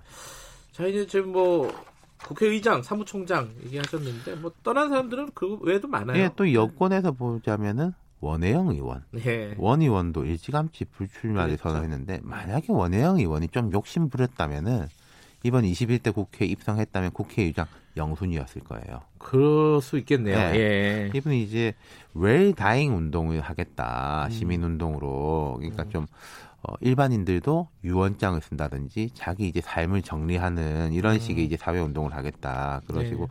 얼마 전에 사실 제가 여기 KBS 앞 식당에서 유인태 총장이 소주를 한잔 해주셨는데 원혜영 의원도 같이 오시고 한참 구배벌되는 정치권 안팎의 인사들이 몇 명 있었어요. 제가 네. 막내였는데 두 분 다 정말로 표정이 밝고 홀가분해 보이더라고요. 네. 나머지 사람들은 아쉬워하고 음. 선배님들 가시면 어떡하냐. 보기 좋은 모습이네요, 그죠? 떠날 때 그렇죠. 홀가분하게 떠나고 예, 좋은 모습 남기고 가는 분들이 꽤 음. 있고 음. 그럼 약간 다른 케이스들 말씀드리자면은 자 박지원 의원도 국회를 떠나지 않습니까? 네. 박 의원은 좀 다른 게 국회의원 시절보다 오히려 더 맹활약. 국회 바로 앞에 사무실도 내셨어요. 예. 고정 방송 출연 요청이 10군데 이상 들어와 있다. 뭐 요새 뭐 TV 틀면 박, 박지원, 라디오 틀면 박지원인데 아이돌이군요, 우리 방송에도 아이돌. 많이 나오시잖아요. 예. 그러니까 탁월한 해설가이자 훈수꾼으로 음. 활동을 할 것이다. 네. 그러니까 해설가와 훈수꾼의 두 역할을 다 할 수 있는 사람이 얼마 없죠. 음. 그리고 이제 민생당 계열의 중진 의원들이 이번에 대거 낙선했지 않습니까? 네. 이분들은 완전 정계 은퇴라고 하기에는 애매한데 한 가지 포인트가 있어요. 어떤 포인트를? 총선 과정에서 거의가 이낙연 마케팅을 강하게 했지 않습니까? 호남에서요? 네. 예. 뭐 내가 더 친하다. 뭐 네, 네. 사진도 막 싣고. 예. 그 예. 호남 대통령, 이낙연 대통령을 만들겠다. 앞으로도 이분들은 좀 그 부분을 고리로 해서 뭔가 활동을 모색할 것 같다. 음. 그리고 그렇다면은 민생당이 뭐 독자 노선보다는 좀 범여권으로 포지셔닝 하려고 할 것이다. 물론 음. 그게 지금 민주당이 그분들을 이렇게 끌어안을지 안 끌어안을지는 잘 모르겠습니다만은 음. 아마 민주당 전당대회에서 예를 들어서 지금 이제 열린 민주당하고 합치냐 마냐. 네. 이것도 약간 논쟁거리가 될 수 있잖아요. 그거랑 또 여기 이제 구 민주계, 음. 구평민단계 이런 원로급들 네. 지금 이제 떨어져 있는 사람들을 또 합치냐 마냐도 논쟁거리가 될 거예요. 음. 네. 지금까지 말씀하신 거는 범여권 어, 여권인데 네. 어, 야당 보수 야당은 어떻습니까? 예. 일단 20대 국회 최다선 의원이던 서청원 의원은 뭐 풍파도 많았고 한데 네. 친박계 소수정당 비례대표 1번으로 나섰다가 아주 좀 초라하게 낙선했고 음. 지금도 별로 주목을 못 받고 있어요. 이건 이제 박근혜라는 정치인의 몰락 그리고 박근혜 전 대통령 뭐 감옥에 들어간 지 오래됐지만은 그 태극기 부대랄까 이런 분들의 기세도 많이 꺾였지 않습니까? 네. 그거하고 괴를 같이 하는 것이고 반대로 존재감 올리는 사람이 있죠. 김무성 의원. 예, 네. 예. 마포의 개인 사무실도 내가지고 가까운 의원들하고 같이 쓴다. 통합당 전 현직 의원들의 사랑방 역할도 할 것이다. 이러는데 음. 김 의원은 최근에도 과거사법 중재 등에서 존재감을 보였고 그 저 형제복지원건에 그렇죠. 대해 예. 가지고 그리고 보수 유튜버들하고 일전을 선언했어요. 참 네. 나쁜 놈들이다. 맞아요. 네. 직설적으로. 그러니까 이게 네. 뭐랄까 이 부분에 대해서는 통합당 현역 의원들도 항상 의지는 있는데 부담스러워서 못 나서는 일이었거든요. 음. 어, 내가 뭐 부담 있을 게 뭐가 있겠냐. 내가 후배들 대신에 이거 싸워주겠다. 그런 쪽에 일을 도맡는 느낌이기 때문에 앞으로 역할이 상당할 거예요. 예. 김무성 의원은.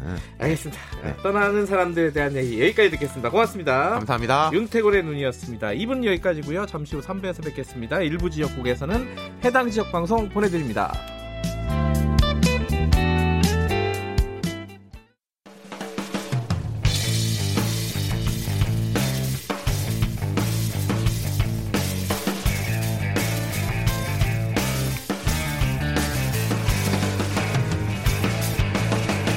김경래의 최강 시사.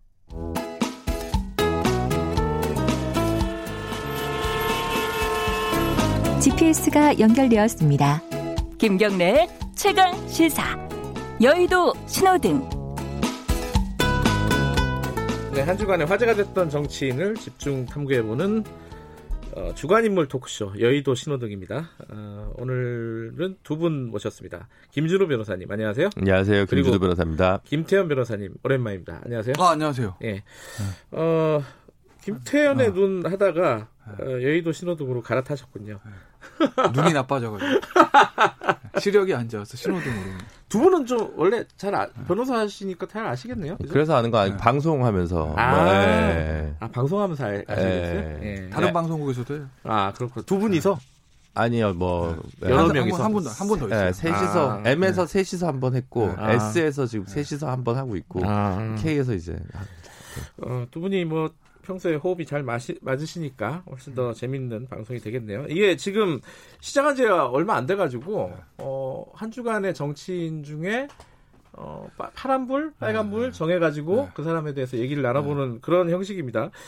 어, 보통 보면은 정치인 그럼 빨간불이 많을 것 같아요. 아, 오늘은 두분 다 파란불을. 저는 원래 정치 냉소 네. 혐오 네. 이런 걸 좀 불식시키기 위해서도 아. 가급적 좀 파란불로 아. 이런 걸 좀 하는 게 좋지 않나. 파란불주의. 네. 저는 그냥 계속 빨간불 할 예정이거든요. 근데 원래 오늘도 제가 빨간불로 하겠다고 그랬는데 네. 그 빨간불이 지난주에도 빨간졌었고 지난 네, 지난주에 네. 나왔던 분이라서 네. 오늘은 좀 새로운 인물로 자 네. 오늘 시간 없다고 빨리빨리 가라고 합니다 자 뭐 누구부터 할까요 김태현 변호사님 파란불로 네. 갖고 오셨는데 누구예요 네. 저 원래 파란불 잘 안 하는데 오늘은 파란불 주호영 원내대표? 원내대표. 네. 그래서 제가 파란불로 했어요. 왜 파란불이에요, 이번에? 어, 이거 이제 5.18 기념식 때. 아. 네. 근데 네. 사실은 그건 뭐 파란불 할 만한 일은 아니에요. 솔직히 말씀드리면 상식적인 일이잖아요. 너무 상식적이고 네. 정상. 왜냐면은 제1야당의 원내대표가 지금 어쨌든 거의 당대표 권한 대행이에요. 네. 5.18저 기념식장에 가서 그 부분에 대해 사과를 하고 5.18 단체분들은 환영을 했고 음. 그러니까 너무나 당연한 그리고 뭐 유미리한 행진곡을 불렀다. 그건 너무나 당연한 얘기 아니겠습니까? 음. 근데 이제 그게 이제 뉴스거리가 됐어요. 그거는 왜냐면 그동안 이제 최근 몇 년 동안 미래통합당 그 전신인 뭐 자유한국당도 새누리당도 그렇고 그런 부분들에 있어서 약간 어떻게 비정상적인 행보를 걸었기 때문에 네. 그렇기 때문에 어떻게 보면 주호영 원내대표가 정상적인 어떤 모습을 보여준 게 그게 뉴스거리가 되고 정상적인 모습. 아, 그래서 저 예, 파란불로 뽑은 거죠. 어, 파란불 자격이 있다고 생각하십니까? 아, 저 원래 그 피디님한테 어제 네. 아저 주호영 하려고 했는데 아 두 분 다 주호영을 네. 먼저 선택을 하셨군요. 김태현 변호사님 선점하셔가지고 카톡에 네. 답을 빨리 해야 돼요. 그러니까. 일 없어지자마자 바로 바로 답을 하셔야 되는데 네. 그 어, 주호영 원내대표는 판사 출신이죠? 판사 출신이죠. 예. 일단은 그분은 대구에서 고등학교 나왔어요. 고향이 대구예요. 예. 고등학교 대구에서 고등학교 나오고 대학도 대구 쪽에서 나왔죠. 영남대학교 아, 진짜 나오죠. DK네요. 네. 예. 그리고 판사도 향판. 아. 음. 대구에서 서울 수원에 잠깐 오시고 대구에서 초임부터 부장까지 있었거든요. 예. 그러니까 그야말로 향판의 대구 진짜 토종이에요 TK. 예. 그런데 이제 대부분 TK 의원들이 친박 성향들이 있습니다. 음. 다 친박이죠 사실은. 근데 지금 뭐 워낙 괴멸이 돼서 친박 비박을 따질 만한 계제는 아닌데 그렇죠. 어쨌든 개파로 얘기하자면 비박이죠. 음. 왜냐하면 처음에 당선은 2017대 때 당선이 됐으니까 공천을 아마 박근혜 당시 대표의 공천을 받았을 거예요. 근데 이제 왜 이제 친박이 아니고 비박으로 분류되냐면 그 2008년 대선을 앞두고 당내에서 친박 비박 친박 친이 세게 붙었잖아요 경선 때 네. 그때 친이계 쪽으로 합니다. 그래서 초선임에도 불구하고 당시 이명박 대통령 당선인 대변인을 해요. 그리고 나서 그리고 나서 이제 뭐 특임 장관 특임 장관 네. 이명박 정부 특임 장관을 아, 했죠. 아, 특임 장관을 했었나요? 네, 특임 장관까지 했었고 그러니까 사실은 TK에서 거의 유일무이한 친이계 로서 음. 활동을 했고 그런 것들 때문에 그런 것들을 쌓였는지 모르겠지만 2020년 자 2016년 공천에서 공천을 못 받습니다. 네, 근데 사실은 전적이 있어요. 왜냐하면 수성 을이잖아요. 예. 2012년 때 수성 갑이 누구냐면 이한구 의원이거든요. 네. 근데 2010년 지방선거 때 수성구 구청장 그 두 사람이 세게 붙습니다. 대리전을 왜? 네. 대리전을. 그래서 이한 수성 갑에 있던 이한구 의원하고 사이 별로 좋지 않아요. 근데 2016년에 공관위원장 누구죠? 돌아온 이한구. 그래서 조용 의원에 날라갑니다. 음. 그래서 이제 무소속으로 나가서 이제 당선돼서 복당하거든요. 그렇죠. 음. 탄핵 때 김무성 전 대표와 같이 나가서 바른정당에 합류했었고, 음흠. 그러니까 TK 쪽에서는 거의 유일무이한 비박계입니다. 음흠. 그런 성향들, 그런 정치적 성향들이 어떻게 보면은 이번에 5.18 저 기념식장 에서 보여준 그런 행동들과 괴가 맞닿아 있는 거죠. 왜냐하면 음. 비박계 대부인 김무성 전 대표 같은 경우에는 당 대표 시절에 항상 그 얘기했거든요. 행, 행진곡 김, 부르자.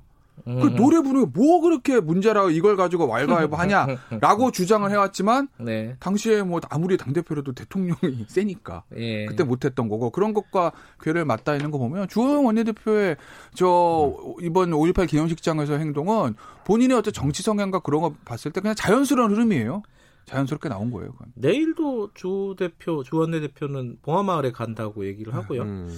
근데 이게 약간 냉소적으로 보면은 음. 아, 뭐 선거에 지니까 잠깐 저러는 거겠지라고 생각하는 쪽도 있을 것 같아요. 어떻게 보세요, 김준호? 근데 선거에 그렇죠. 그럴 수 그렇게 볼 수 있는데 네. 뭐 선거에 졌으니까 주호영 의원이 원내대표가 됐겠지라고 생각할 수 있죠. 아, 그럴 수도 있구나. 네. 아, 그러니까 네. 이게 뭐 개인으로 의원 의인할지 당으로 의인할지 음. 그건 좀 다른 문제 같고 음. 주호영 의원 근데 그런 것도 있겠죠. 이게 뭐 유일한 친인은 아니었겠죠. 왜냐면 이상득 의원이 옛날에 이제 음. TK에서 시퍼렇게 국회의원을 하고 있었으니까 몇, 제일 몇, 중요한 분을 뺐네. 몇분 더, 예, 몇 분 더 있었을 텐데 그 그 대구나 강남 쪽에서는 사실 삼선 잘 안 줍니다. 삼선 이상 잘 안 줍니다. 아. 어지간해서는. 그죠. 음. 왜냐면 쉽게 먹는다고 생각하니까. 그래서 사실은 4선 될 때도 어지간한 그게 어려움이 있지. 이양구 뭐 공간위원장이 뭐 사심이 들어갔을 수도 있, 있었겠지만 그때 4선 넘어갔는데 주호영 의원이 이제 뭔가를 보여줘야 되는데 못 보여준 거죠. 그러니까 이번에도 4선 무소속으로 됐지만 그냥 안 넘어가죠. 그러니까 김부겸 의원이랑 붙어라 수성 갑으로 이제 전학을 간, 보낸 음. 거잖아요. 그러니까 사실은 그 보수당 내에서도 대구에서는 좀 쉽게 된다는 게 있기 때문에 당내 공천 그렇게 쉽게 받기 는 음. 어려운 분이고 어려운 지금 그게 좀 하나 포인트였고요. 그래서 이제 존재감을 좀 살린 거죠. 주호영 원내대표는 뭐 그리고 원래 또 그 아주 물론 이제 센 말을 하신 적들도 많은데 비교적 덜 센 말을 하는 게 이분이 또 원래 고등학교도 그렇고 본인도 불자죠. 네, 그래서 음. 불교계에 또 강력한 지지층을 또 갖고 있고, 예, 네, 그래서 그 원래 지역구에 있던 그 고등학교도 불교계 학교고, 뭐 그런 또 재밌는 이력이 있습니다. 근데 어쨌든 지금 뭐 첫 단추는 잘 꿰는데, 예, 남 남은 게 지금 당장 해야 될게 음. 김종인 비대위 네. 이거 어떻게 할 건가 그리고 임기 어떻게 할 건가 이게 음. 복잡하잖아요 이게 네. 요거 네. 어떻게 보세요? 김종인 비대위가 출범을 한것 같은데 오늘 아마 당선인 총회에서 결정한다는 음. 임기예요. 네. 8월을 말설, 12월을 말설 뭐 내년 그러니까 재보선 선인데 뭐 8월 말은 말이 안 되는 거고 음. 결국 12월 말이나 말이냐 이제 4월 내년 재보선까지냐거든요. 음. 근데 제가 김종인 비대 김종인 전 선대위원장이라면 네. 12월 말이면 안 받습니다. 이거는 4월 말일 하든지 김종인 비대위 출범 안 하든지요. 왜냐? 자, 12월 말하면 어떤 일이 생기냐? 그럼 지금 들어가요. 어 하면 여름입니다. 9월부터 뭐죠? 국정감사예요. 네. 10월, 11월 넘어가면 예산이에요. 9월부터 12월까지는 배지들의 시간입니다. 음. 원외 당대표가 할 일이 없어요. 뭐 그러니까 작년에는 뭐 저 한교안 전 대표 같은 거 매일 장애투쟁한 게 네. 여러 가지 이유도 있겠지만 원내를 중심으로 돌아가기 때문에 할 게 없어요. 음.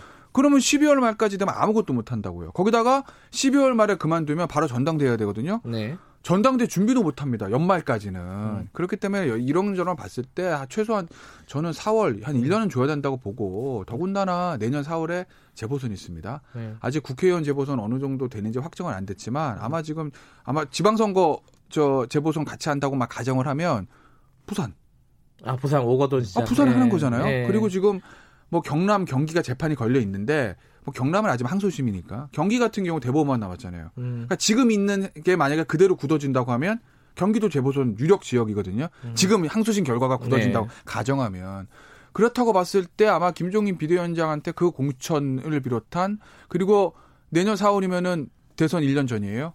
대선 후보 경선이 시작이 됩니다. 대선 후보 어느 정도 세팅까지는 해놓고 나가는 게 저는 비대위 출범 취지에 음. 맞는 거다. 대략 동의하세요?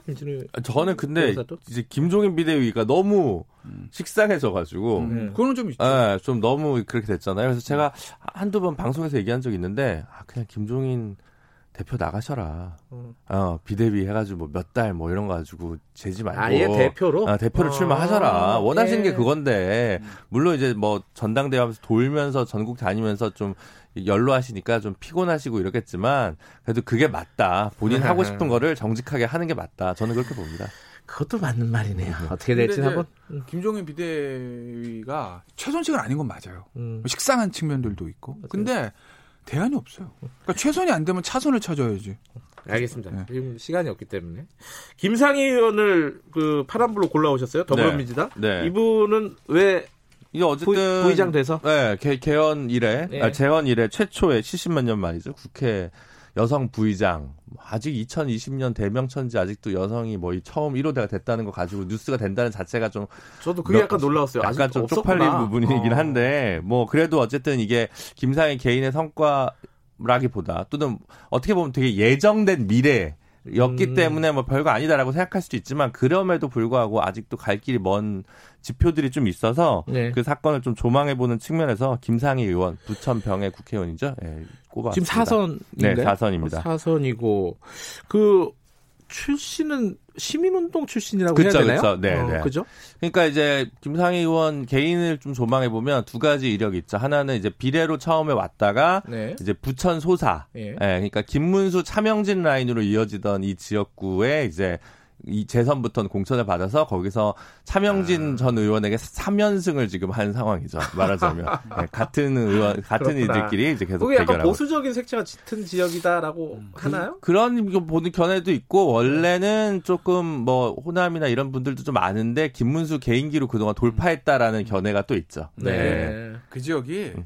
부천 지역이 있고 부천이 기본적으로 공단 지역이기 때문에 보수적인 곳은 아니에요. 근데 어. 이제 김문수 당시에 의원이 초선 달 때가 YS가 96년 총선 때 공천이거든요. 그때 상대가 누구게요? 박지원 의원이에요. 아 진짜요? 네, 제가 그러니까 박지원 의원을 그러니까 그 당시 YS가 음. 수도권에 개혁 공천한다고 했을 때 그다음에 김문수, 이재호, 그다음에 어, 이, 이우재, 이우재. 이 이제 민중당 3인방 끌어당긴 거 아니에요. 네. 그래가지고 자객으로 보낼 때 자 DJ 당시에 이제 DJ의 최측근 김 저 박지원을 잡으러 누구 보낼까? 부처는 공단이다. 역시 노동운동했던 김문수를 보내 이렇게 보낸 거예요. 음. 그래서 박지원을 꺾고 올라가면서 스타가 된 거죠. 음. 그래서 아마 진짜 김문수 차명진의 그 개인기로 거기는 지역을 그래도 배지를 계속 어느 정도 유지했던 거지. 밭 자체는 보수 정당은 절대 좋은 밭이 아니죠. 어쨌든 그, 음. 그 지역에서 네, 그 사선을 그, 하게 된 거죠. 그 네. 지역에서는 3선. 네, 그러니까 그 비례, 비례까지. 그래서 네. 총 4선이고, 네. 어, 그 여성 민우의 대표 출신이세요. 음, 여성운동의 또 대부일 그, 수도 있겠네요. 네, 그죠. 여성운동, 그러니까 뭐, 소위 얘기하는 386 운동권 이런 거 말고 그냥 이제 80년대부터 좀 개화된 뭐 시민운동 네. 중에서도 이제 여성운동 쪽을 쭉 해오셨던 분들 티오로 민주당 쪽에서 뭐 비례나 이렇게 출마 이렇게 배지를 다신 분들이 이제 꾸준히 음. 있어요. 음. 그분들이 이제 중에서 이제 지역구에 안착한 케이스가 지금은 이제 어디 이사장 하시지만 이미경 의원, 아, 예, 예. 예. 그다음에 이제 남인순 의원, 음. 그다음에 이제 이번에 재선에 성공한 정춘숙 의원 음흠. 이런 분들이 뭐 여연이나 아니면 여성의 전화나 여성 민우회 요런 쪽에 이제 대표나 이런 걸 좀 하신 분이거든요. 물론 이제 거슬러 올라가면 이제 한명숙 뭐 의원도 있고 뭐 핫하신 분이죠. 그다음에 지난번에 이제 20대로 이제 하고 아마 출마 안 하신 것 같은데 권미혁 의원도 이제 요런 음. 쪽 대부입니다. 그래서 여성 운동을 좀 대표하는 이제 그런 경력을 좀 가지고 있죠. 네. 근데 이제 여성 4선이라는 게 역대 역대 여성 5선이요. 4명밖에 없대요, 4명. 음, 5선이. 예, 예. 음. 근데 한 분은 그 드라마에서만 저희가 보도, 아, 뭐, 청취자분들 일단 좀 다르겠습니다. 박순천 아. 의원이라고, 고 박순천 의원 한 분 옛날에 네. 계시고, 그 후에 이제 5선을 하신 분이 박근혜. 아, 네. 아 깜짝이야. 그 다음에 이제 추미애. 아. 그 다음에 이제 이미경. 음. 요렇게인데 총 4명이잖아요. 네. 5선이. 근데 이 중에 지역구로만 순수하게 다 된 거는 음. 추미애밖에 없는 음. 추미애 장관밖에 아. 없고 나머지는 비례나 전국구를 한 번씩 정도는 하신 음. 케이스인 거예요. 예. 네. 박순천, 박근혜, 이미경, 추미애고 네. 이제 4선이 지금 이제 역대 7명인데 21대 때는 아. 3명이에요. 김영주, 심상정, 이제 김상희 음. 이렇게 세, 세 분이니까 이제 근데 하여튼 여성 의원들이 잘 규합이 돼서 이번에 좀 여성 부의장 내자 네. 이런 식으로 좀 가닥이 잡힌 거죠. 어쨌든 뭐 부의장 여성이 된 거는 큰 의미가 있지만은 네. 더 중요한 거는 이제 일하는 국회를 과연 만들 수 있을까? 국회가 뭐가 좀 바뀔 수 있을까? 이건데 뭐 어떻게들 보십니까? 좀 달라질까요? 21대 국회는 의석수가 완전히 달라져서 좀 다르긴 할 텐데. 완전 근데 결국 이제 여당이 어떻게 하냐는 건데 왜냐하면 야당이 마음속으로 막 발목을 잡고 싶다고 가정하고 말씀드려도 잡을 수가 없어. 잡히지가 않아. 너무 멀리 있어서. 그렇지 않습니까? 어떻게 잡히겠어요? 예. 그러니까 이거를 이제 주호영 원내대표가 권영세 의원하고 저도 이제 그 경선할 때 나름대로 원내대표 음. 그때 이제 이제 토론을 했잖아요. 질문이 뭐가 나오냐면 어떻게 하시겠습니까? 180 거대 여당 독주를 하면 이렇게 음. 얘기를 했어요. 그때 이제 권영세 의원은 뭐 국민의 뜻에 따라 구름 잡는 소리죠. 국민의 뜻이 음. 국민의 뜻이 180도 100인데 뭐 어떻게 해요. 그러니까 그런데 조영호 원내를 뭐라 그랬냐면 저쪽이 힘으로 밀어붙이면 방법 없다. 음. 맞는 얘기죠. 우리 나는 논리를 써야겠다. 그 얘기 뭐냐면 만약에 여당이 힘으로 밀어붙여서 추진한다 하더라도 야당 입장에서 할 수 있는 얘기는 논리적으로 하겠다는 얘기거든요. 예. 그러니까 야당은 그런 식으로밖에 할 수가 없을 거고 결국은 여당이 조금 알겠습니다. 관용을 베풀어 줘야 되겠죠. 180개인데. 끝내야 됩니다. 예. 저는 오늘 누가 민경호 의원 들고 오지 않을까 싶었는데 아무도 안 네. 들고 오셨군요. 아, 그거는 그 하려면은 좀 약간 과학적으로 들어가야 되는데 이해를 제가 못 하고 있기 때문에 노란불 정도로 한번 갖고 오시지 네. 그러셨어요. 자, 알겠습니다. 다음 주에 누구를 갖고 오실지 들고 오실지 기대해 뭐 보겠습니다. 뭐전 이미 예고를 아, 했습니까? 네. 알겠습니다. 여기까지 읽겠습니다. 고맙습니다. 네, 고맙습니다. 여의도 신호등 김태현 변호사, 김준호 변호사였습니다. 지금 시각은 8시 46분입니다.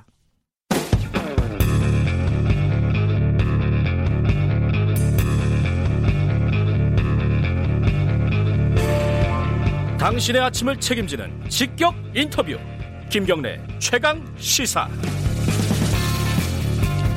네, 5.18 40주년 맞아서 한 주 동안 5.18 민주, 민주화 운동과 관련 있는 분들의 목소리를 담은 미니 다큐 보내드리고 있습니다. 오늘 마지막 시간이고요. 금요일이고 어, 세월호 참사 이듬해부터 5월 광주를 꾸준히 찾아온 세월호 참사 유가족 재욱 엄마 홍영미 씨의 이야기를 들려드립니다. 홍영미 그리고 5.18입니다.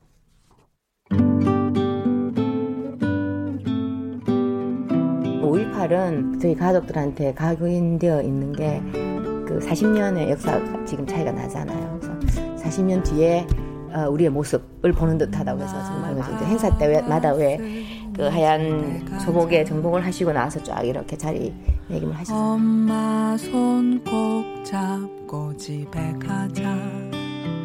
우리가 어떤 사고라는 걸 알고 있는 단체에서는 거의 다 오셨고 또5.18 어머니들도 다녀가시고 대표단들도 다녀가시고 그러면서 인연이 돼서 광주 5.18 행사에 초대를 받아서 가게 된 계기가 되는 거죠.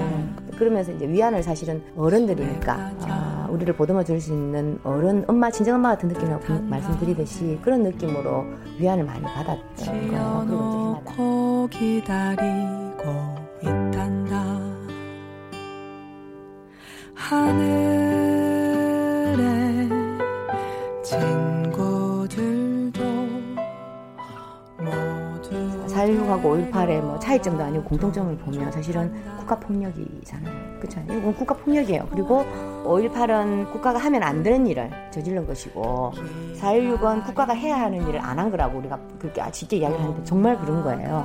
그거 두 개가 부합되면 이거 이 국가폭력을 그러면 우리가 해결을 해야 되잖아요. 저질른 사람이 해결을 해야지. 뭐 양심선을 하든 진상규명을 하든 그리고 우리가 같이 살아가는 이 세대에 그냥 한 세대 일원으로서 사실은 어른으로서 양심적으로 이건 해결해야 되는 거예요. 부모라는 이유 만들어서는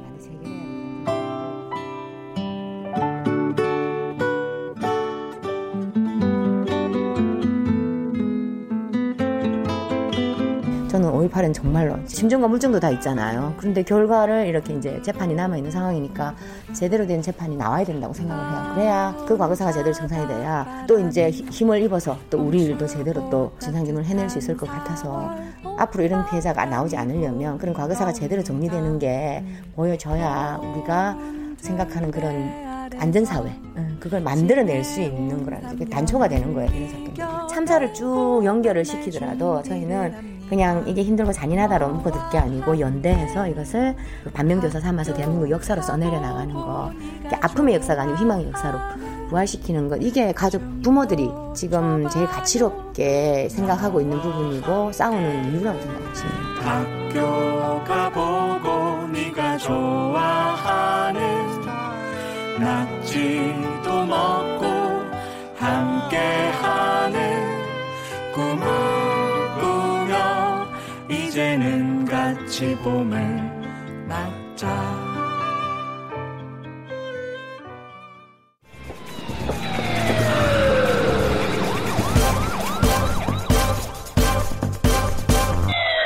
김경래 최강 시사. 어, 이 이른바 구하라법이라고 뉴스에서 들어보셨습니까? 이게 이제 가수 어, 지금은 이제 세상을 떠난 구하라 씨 이름을 딴 법인데 이게 부모나 자식 등에 대해서 부양 의무를 다하지 않으면은 재산을 상속받지 못하게 하는 법이라고 합니다. 이게 국회에 제출돼 있는데 이번 20대 국회에서 통과가 안 됐어요.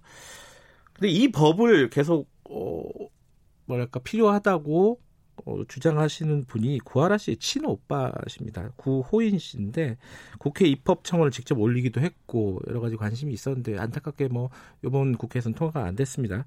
스튜디오에 모시고 어, 관련된 얘기 좀 나눠보겠습니다. 안녕하세요. 네, 안녕하세요. 예, 구호인 씨. 네. 예, 구하라 씨의 오빠 되시는 거고요. 네, 맞습니다. 나이 차이가 얼마나 되세요? 저랑 두 살 차이 납니다. 아이고 가까우셨겠다 진짜. 어, 이게 사실 되게 가슴 아픈 일이잖아요. 동생이 이제 세상을 떠나게 되고. 근데 그 뒤에 이런 활동을 하시게 된 게 많이들은 그 그건 알고 있어요. 이제 엄마가 한 번도 제대로 자식들을 살피지 않은 엄마가 나타나가지고 재산 달라고 요구하니까 네. 이거 법적으로 이제 다툼이 시작된 거잖아요. 네. 근데 그 뒤에 이런 공적인 활동을 이런 법으로 만들자 이거는 사실 선택하기가 쉽지 않은 일인 것 같거든요. 뭐 일반인이 왜 이런 그렇죠. 일을 하시는 거예요? 그 제가 이제 이런 상황을 억울한 상황을 겪다 보니까 네. 어, 너무 힘들더라고 일상생활도 지장이 오고 음. 일을 하다가도 그냥 수시로 생각을 생각도 나고 화도 나고 음.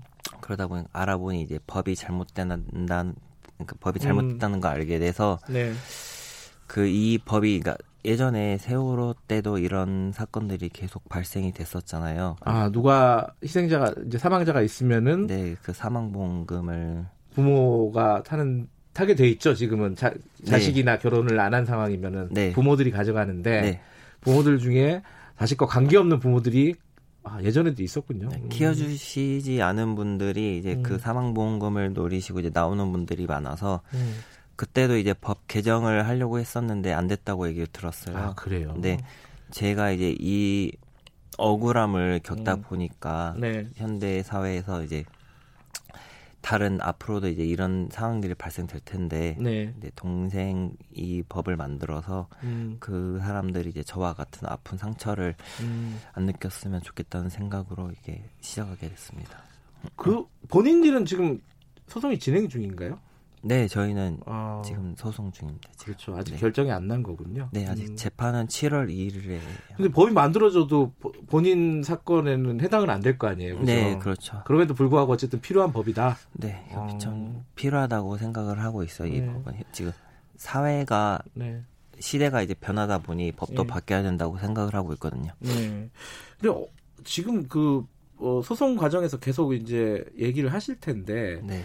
그 어머니라는 분이 어, 재산을 달라고 하는 근거는 뭐라고 계속 얘기를 하고 있는 겁니까?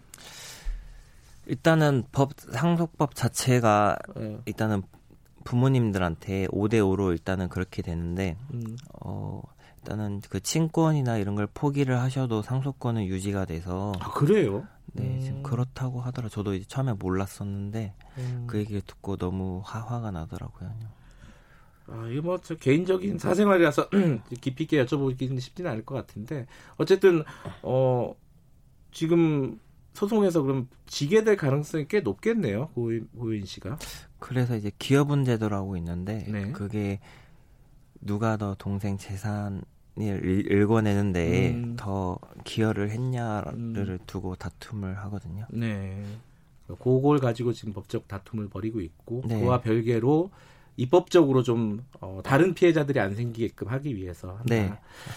근데 이제 사실은 구하라 씨는 대중적으로 굉장히 관심이 많이 하고 인기 스타였잖아요. 네. 그러기도 하고 이제 세간에 관심이 많은 사건입니다. 이게 네. 그러다 보면 이렇게 공개적인 자리에서 말씀하시고 이러면은 뭐 악플도 달리고 어, 뭐 그럴 것 같은데 그 힘든 부분은 없습니까? 근데 악플도 있긴 있지만은 네. 그래도 응원하신 분들이 많아서 그거에 힘입어서 그냥 더 네. 열심히 네. 하고 있고요. 네. 그리고 악플은 신경을 쓰긴 하지만은 네. 그래도 그분들도 이제 자기 의사 존중이 있기 때문에 네. 그냥 그냥 다 받아들이고 있습니다. 네, 이건 상식적으로 어, 자식을 부양하지 않은 부모가 돈이 생겼다고 가져가게 되는 이런 제도는 조금 우리가 공론화해서 바꿀 필요는 있다고 저도 생각을 합니다. 이제 네. 물론 입법 과정을 거쳐야겠지만은 그 얘기도 있지만 어제 또 기사가 새로 난 게 많이 있어요. 그 고아라 씨, 고, 고아라 씨 관련된 재판이 있잖아요. 네. 예전에 이제 사귀던 분이 이제 사진을 찍은 부분 그런 부분들이 지금 1심 끝나고 2심 진행 중인 거죠. 근데 그, 거기에 출석을 하셨다고 들었어요. 무슨 네. 말씀하셨어요? 거기서 이제 그쪽에 항소를 하였는데 네. 네 거기에서 제가 이렇게 발언을 했습니다. 네. 그 일단은 동생이 이제 유명 연예인이다 보니 네. 이런 협박 같은 것 자체가 동생한테 힘들었을고 음. 힘들었을 거고 거기다가 동생이 이제 제, 저는 이제 남성이지만 네. 동생 네. 입장에서는 여성이 음. 여성으로서 네. 평생 네. 잊지 못할 트라우마를 담을 것이고 음. 그 그거로 인해서 이번에 최근 큰 이슈가 된 엠번방이라는가 그것도 협박으로 음. 시작된 거잖아요. 네. 그래서 그거를 잘 참조하셔서 그냥 음. 판결을 잘 내려주셨으면 좋겠다고 이렇게 발언했었습니다. 1심에서 집행유예가 나왔죠? 네. 어, 2심에서는 조금 강력하게 처벌해달라 이런 취지로 말씀하신 거네요. 네, 맞습니다. 음. 2심은 언제 그 아직 결과 언제 정해지지 않았죠? 결과는 7월 2일 날 나옵니다. 아, 7월 2일 날 선고가 되나요? 네. 음, 어떤 결 워낙 사, 회적으로 관심이 많은 사건이라서 어, 그 결과도 지켜보고 네. 20대 국회에서는 말씀하신 문제 제기한 부분들이 통과가 안 됐지만 21대 국회에서는 다시 좀 적극적으로 논의가 진행이 됐으면 좋겠습니다. 아, 네. 감사합니다. 이렇게 어려운 와중에서도 이렇게 사회적으로 어쨌든 그 의미 있는 일을 하시는 걸 보니까 저도 네. 좀 뭐랄까요 어, 느낌이 좋네. 여기까지 듣겠습니다. 고맙습니다. 아, 네, 감사합니다. 예, 고 고아라 씨의 친오빠 고호인 씨와 잠깐 얘기 나눠봤습니다. 김경래 최강기사 오늘 여기까지고요. 다음 주 월요일 아침 7시 20분에 다시 돌아오겠습니다.